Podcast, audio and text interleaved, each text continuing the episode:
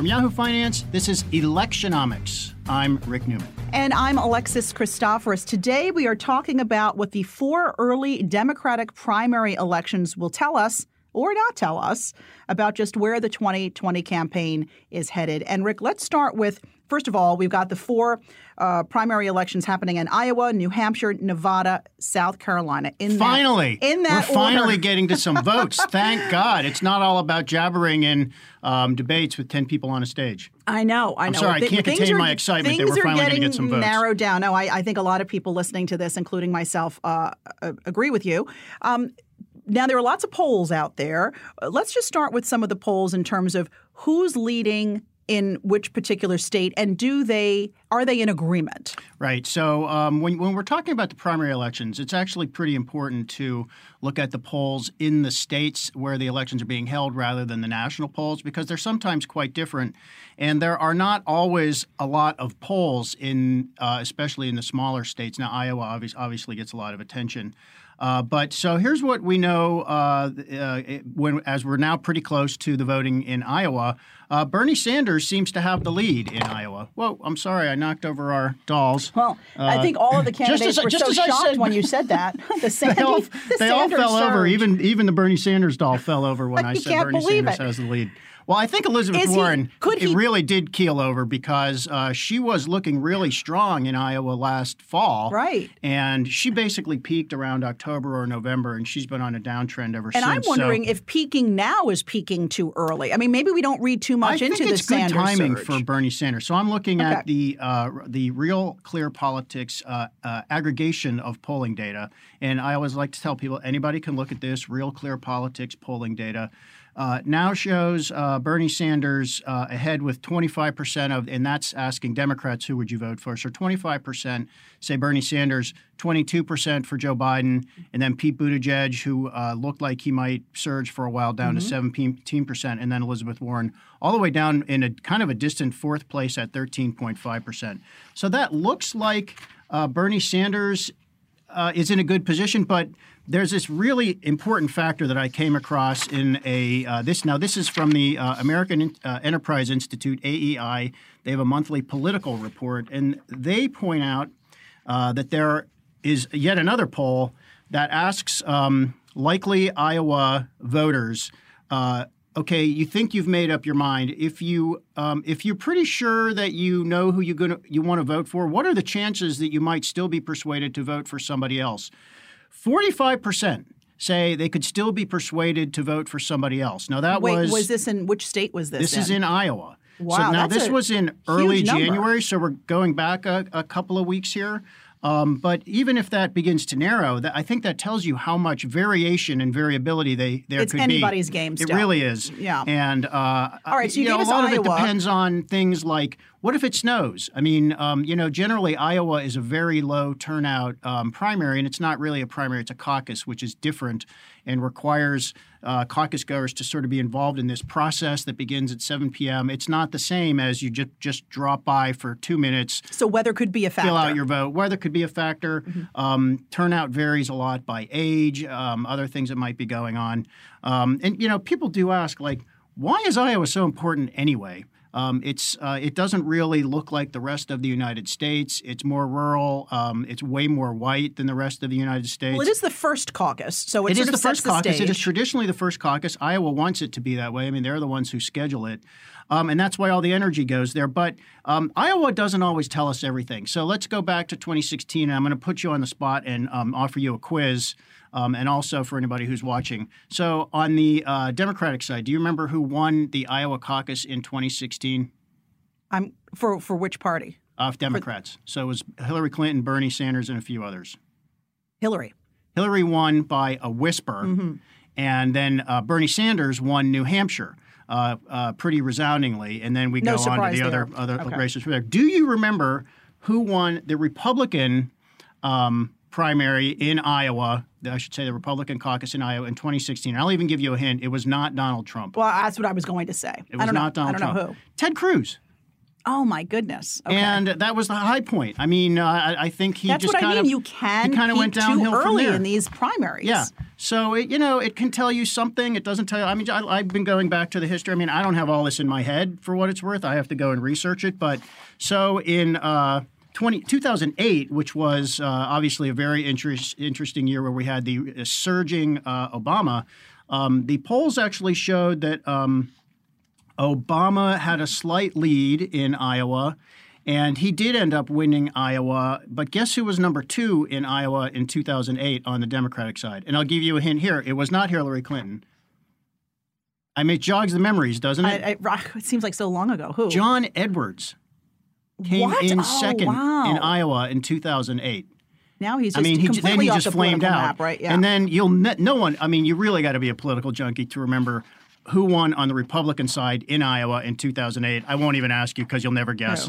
Mike Huckabee. oh, good old Mike. Uh, Mitt Romney was second. Fred Thompson was third. Wow. And John McCain, who ended up being the actual nominee in Right. 2008, was fourth. So it doesn't tell us Yeah. a lot. Looking at these things, I guess singularly doesn't tell us a lot. But but tell me what these polls are showing for what are, what are voters thinking in South Carolina? What are voters so let's thinking do in let's, Nevada? let's do them in order. So uh, so Bernie, and so the next one after uh, Iowa is New Hampshire. I think that's eight days after Iowa.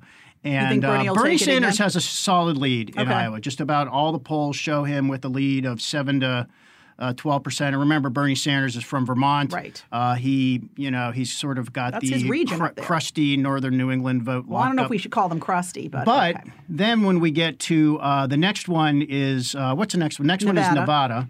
So I've got them wrong on my computer here. So in uh, Nevada, Joe Biden looks pretty strong. Uh, he's up by oh uh, about six points, let's say. Okay. Now you know anything could change as resources, um, you know, as the candidates start to pour resources in. And then, then South um, Carolina. where- yeah, uh, Joe Biden is going to win South Carolina. So South So Carolina. of, those four states, though, Rick, does one sort of mirror the the larger United States?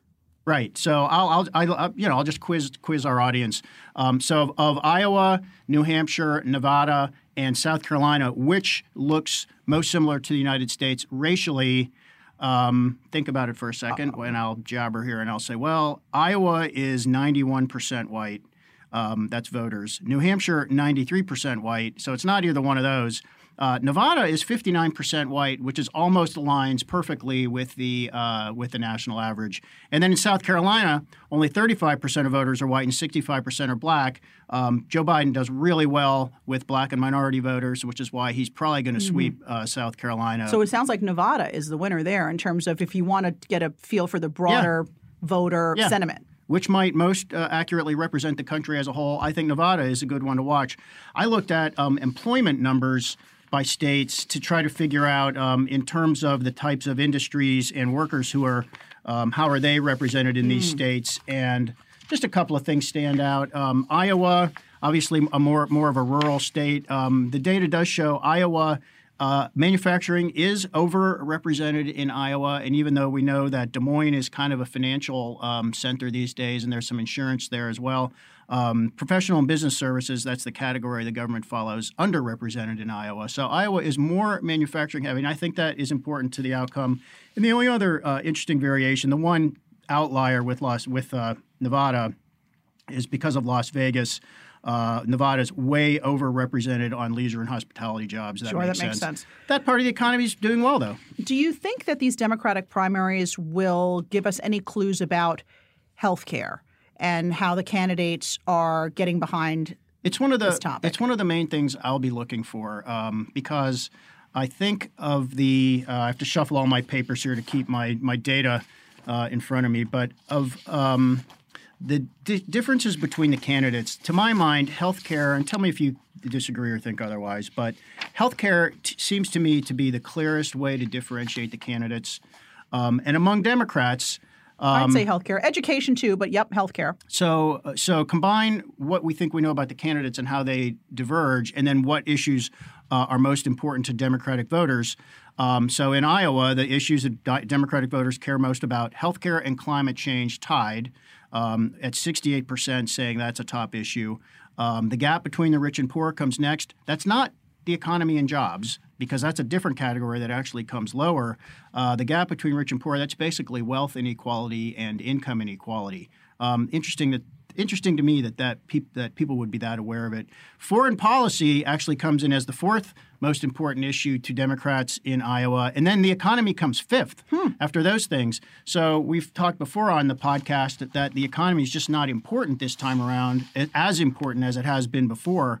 But maybe um, that's because it's doing okay. Be, yeah. And unemployment. So, it, so it's not in the headlines every day. Right. You know, we're not seeing it being bad. It's not gangbusters, but it's certainly not bad. So um, when you connect the issues that people care about with the candidates, and then you see that Bernie Sanders is first and Joe Biden is second in Iowa, well, that's a very um, clear differ- differentiation on health care. Mm-hmm. I mean, mm-hmm. we've talked about this before, but just to remind people, Bernie Sanders, of course, and to a lesser extent, Elizabeth Warren, they both favor Medicare for All, the huge government program that would eliminate private insurance and cost a lot of money. And they say they would pay, uh, pay for it by uh, new wealth taxes and basically take all the, get all the funding for that from wealth taxes. And ordinary people, for, for ordinary people, healthcare would be free. Many good reasons to be very skeptical that anything like that would ever be free and there'd be a lot of disruption from that. Joe Biden, of course, says no, we we don't need to eliminate private insurance. If everybody everybody who likes their insurance plan, echo of what President Obama said on Obamacare, if you like your insurance plan, this time we mean it. Mm. You really should be allowed to keep it. But he favors a public option for people who cannot get affordable insurance in the private market, um, but he would leave mostly everything else in place. So that's a real distinction, um, and that that mirrors other distinctions between Biden, who's more to the center, and Bernie Sanders, more to the left. So, uh, to some extent, the outcome in Iowa on February 3rd, I get the date right, will be um, will be a referendum on um, health care. What con- what side, sort of health plan do voters in Iowa really think we ought to have? You know, we haven't discussed him, but Mike Bloomberg has uh, some of the, he hasn't said it himself, but uh, one of the people uh, as part of his campaign, Brad Tusk was was on our one of our shows. Yeah, I watched that. That was a good interview. Yeah, with him. thanks. And he and he was actually with um, Mike Bloomberg during his third term as mayor when he was running for that third term as mayor of the city of New York, and he said that in to Mike's mind, if Biden were to win Iowa, Mike would step back and probably not continue to run. But anybody other Did than he say Biden, that outright or just sort of hint at it? I felt like he said it outright. I mean, we'd have to go back and listen, but yeah, yeah that you know, if uh, if anybody other than Biden were to take Iowa, Mike would would remain press in the race. forward in the Democratic race. Yeah. So uh, if let's try to think this through. If Biden wins Iowa, it also depends how, by how much he wins Iowa. Mm, yeah, so he if he wins in, convincingly, mm-hmm. and and this this um, Sanders surge that the polls seem to be showing turns out to be kind of a phantom surge.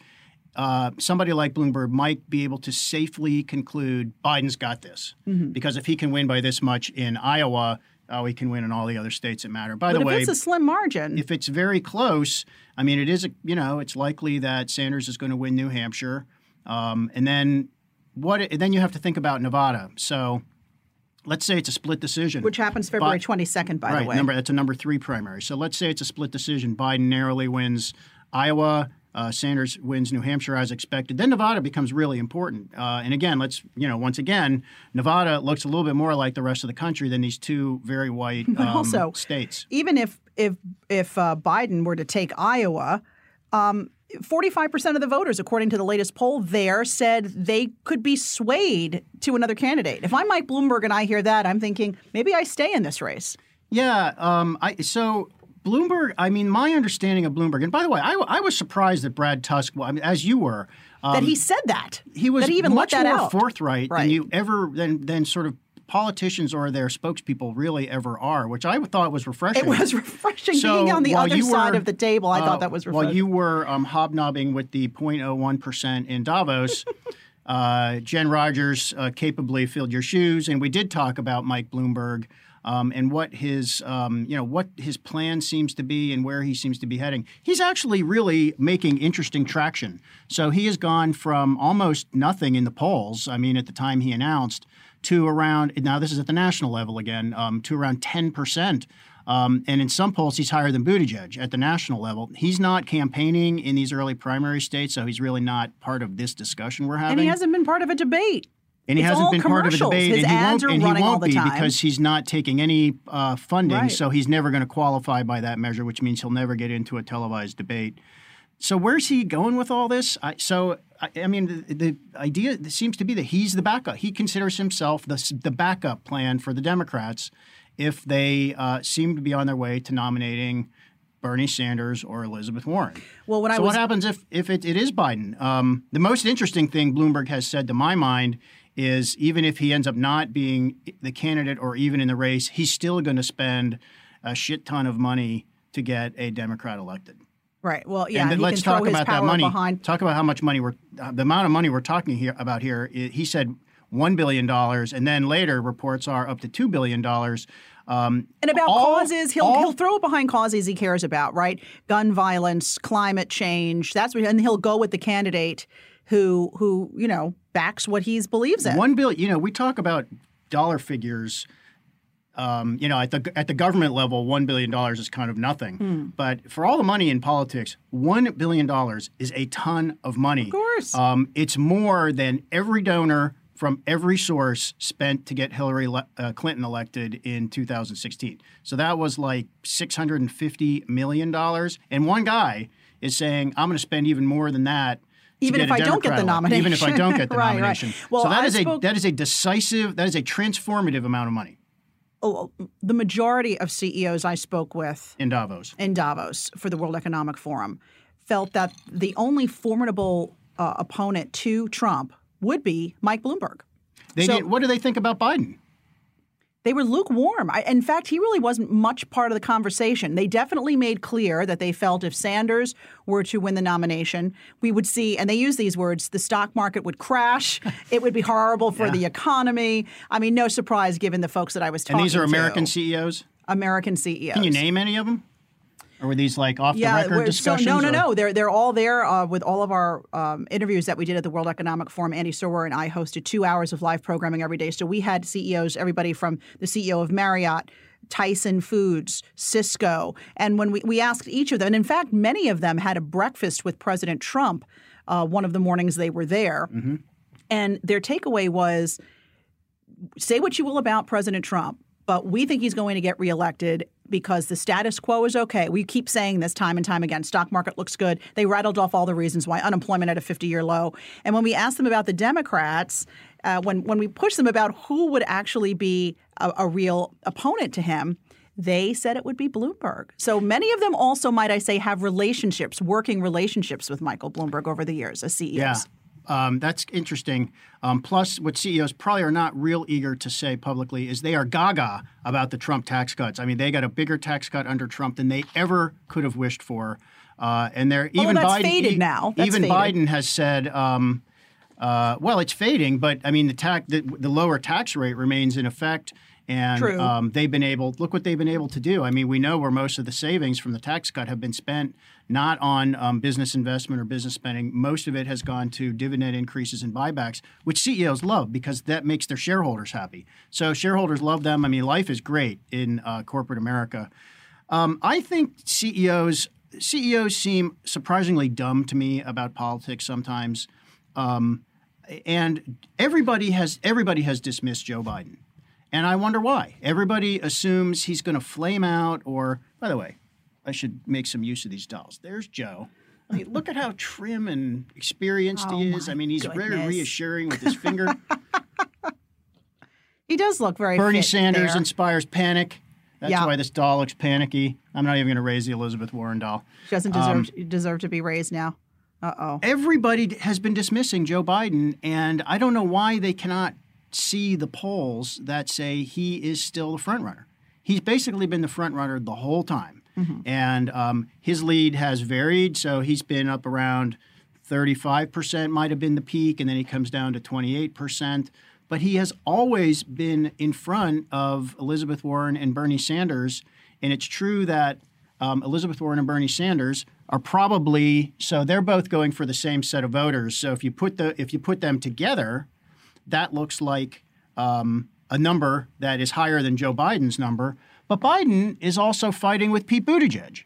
and Amy Klobuchar. Don't forget about her. And there are a few others, Andrew Yang. So um, Klobuchar is more of a centrist. So if she um, bails out, Biden would theoretically get her voters. If Boot, would Biden me, theoretically ask her to be on his ticket?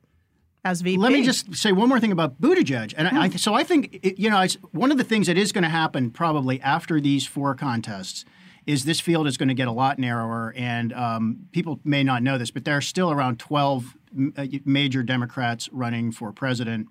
And we're probably going to get down to four or five at the most by the end of February. Um, and then comes Super Tuesday in March, and that will be definitive. So we can then get, we'll know we who the Democrat, to, pretty it much could be down to four, and then is. by three at that point. Right. Um, so if the polls hold as they um, are, the final four will be Biden, Sanders, Warren, and Buttigieg.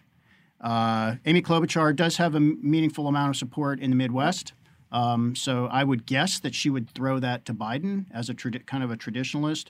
Um, but you want to talk about the vice presidential sweepstakes. Um, I think Biden has to have a black candidate as vice president. I, th- I think that he just must. Um, it, so if if you buy that, it could be Cory Booker, mm. um, and it could be Kamala Harris, and it could be could be somebody else we're not thinking of. But either one of them, I think, would be kind of a likely. I think Kamala would be too fiery for Joe. well, uh, I can see a Cory Booker Biden ticket. Um, you know, Kamala Harris is so they had this the sort of big the one big moment of the Kamala Harris campaign was when she went after Joe Biden on busing. Right, racism and busing. And you know, that. if you had you really had to be paying attention early on to even notice that. And when that happened, I mean, I think a lot of people were like, "What is she talking about?" Um, mm-hmm. Um, white voters, anyway. Why is busing an issue somewhere? I mean, it's really not. She went I mean, back to when she was a little girl decades, and had to. And I sort of thought that that seemed to me like a weird thing for her to be sort of staking her candidacy on. And she flamed, I just don't think she got any traction with that. But I think that um, Joe Biden and Barack Obama actually were at each other's throats more than this in, tw- in 2008. And they patched it up. And God, Donald Trump has patched it up with people who used to be the worst critic, you know, his absolute worst critics. The man is unfit for office. Uh, Mike Pompeo said things to that effect. He's now Secretary of State. I think it'd be very easy for Biden and Kamala Harris to patch it up and find a way to work together. I mean, she's um, she she's not. Um, her positions are not as clear cut as Elizabeth Warren, so she's more fungible to my mind, mm-hmm. and I think she could fit right into a, a, Biden administration. And then you can also ask um, what. Uh, who would, uh, if a Biden president presidency, who would be his cabinet members, and that would be the opportunity to really um, put some great women and minorities into cabinet level positions. So, to my mind, Amy Klobuchar and Kamala Harris both highly qualified to be Attorney General. Yep, but you know, sure. when you're running for president, you don't say, well, you have to say who your vice presidential pick is, but you don't say um, Here's some my attorney general nominations. That's getting way ahead of yourself. I guess you can hint at it. So, um, but don't think you're going to see Mike Bloomberg pop in as VP. Even Brad Tusk said he's not interested no in that. chance. Yeah. He, he would want to be top dog or no dog at all. Oh, Although right. maybe he might take a cabinet position. You never know. Well, what, if it was the right so cause. Bloomberg, let's say Bloomberg really is a kingmaker and he puts a ton of money behind a Biden candidacy, um, Treasury Secretary. Sure. Or Secretary of State. I think he'd be qualified for either will impeachment be part of this, do you think, for the voters? Yeah, so, I mean, because we know that the Democrats made sure the trial got underway before anybody walked into that first caucus. Yes. So uh, to just folk narrow this down, so I think what we will learn from the four early primaries is where voters headed on health care. National program mm-hmm. or stick with uh, private insurance and enhance it a little bit. Um, I'm very interested in how the vote turns out by um, by income level. Um, so are, are, working class voters going more for Bernie Sanders blow everything up and start over, or Joe Biden let's get back to basics? And are the are the polls anywhere? Um, are, are, the polls at all accurate? accurate I mean, it's right. a legitimate question after 2016. Um, what we will not learn for, for primaries are not going to tell us who the ultimate nominee is going to be. We uh, We'll get some hints but I will be very surprised if there's a clear front runner after the uh, first four primaries, unless it's Biden. That I'd be least surprised mm-hmm. by that. Um, on my list of what we're not going to learn is the economy helping Trump or not? Uh, that's going to be Too early a huge question as we get to you know we're gonna, well it depends what the economy's like in uh, October. True. And then what you just raised um, is impeachment really going to hurt Donald Trump?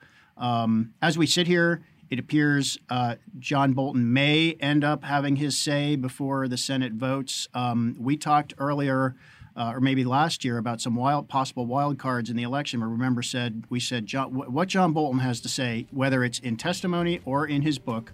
Or both, we're probably going to know in 2020, and that is one of the wild cards hanging out Of course, there. the So- former national security advisor. Yeah, so lo- we're going to learn a lot more in the coming weeks. You and I will be here with some guests as well. Finally, some voting. breaking it down and moving towards clarity. All right, I want to thank everybody for listening to this Electionomics podcast. Be sure to catch us next time and follow me at Alexis TV News. and me at Rick J. Newman.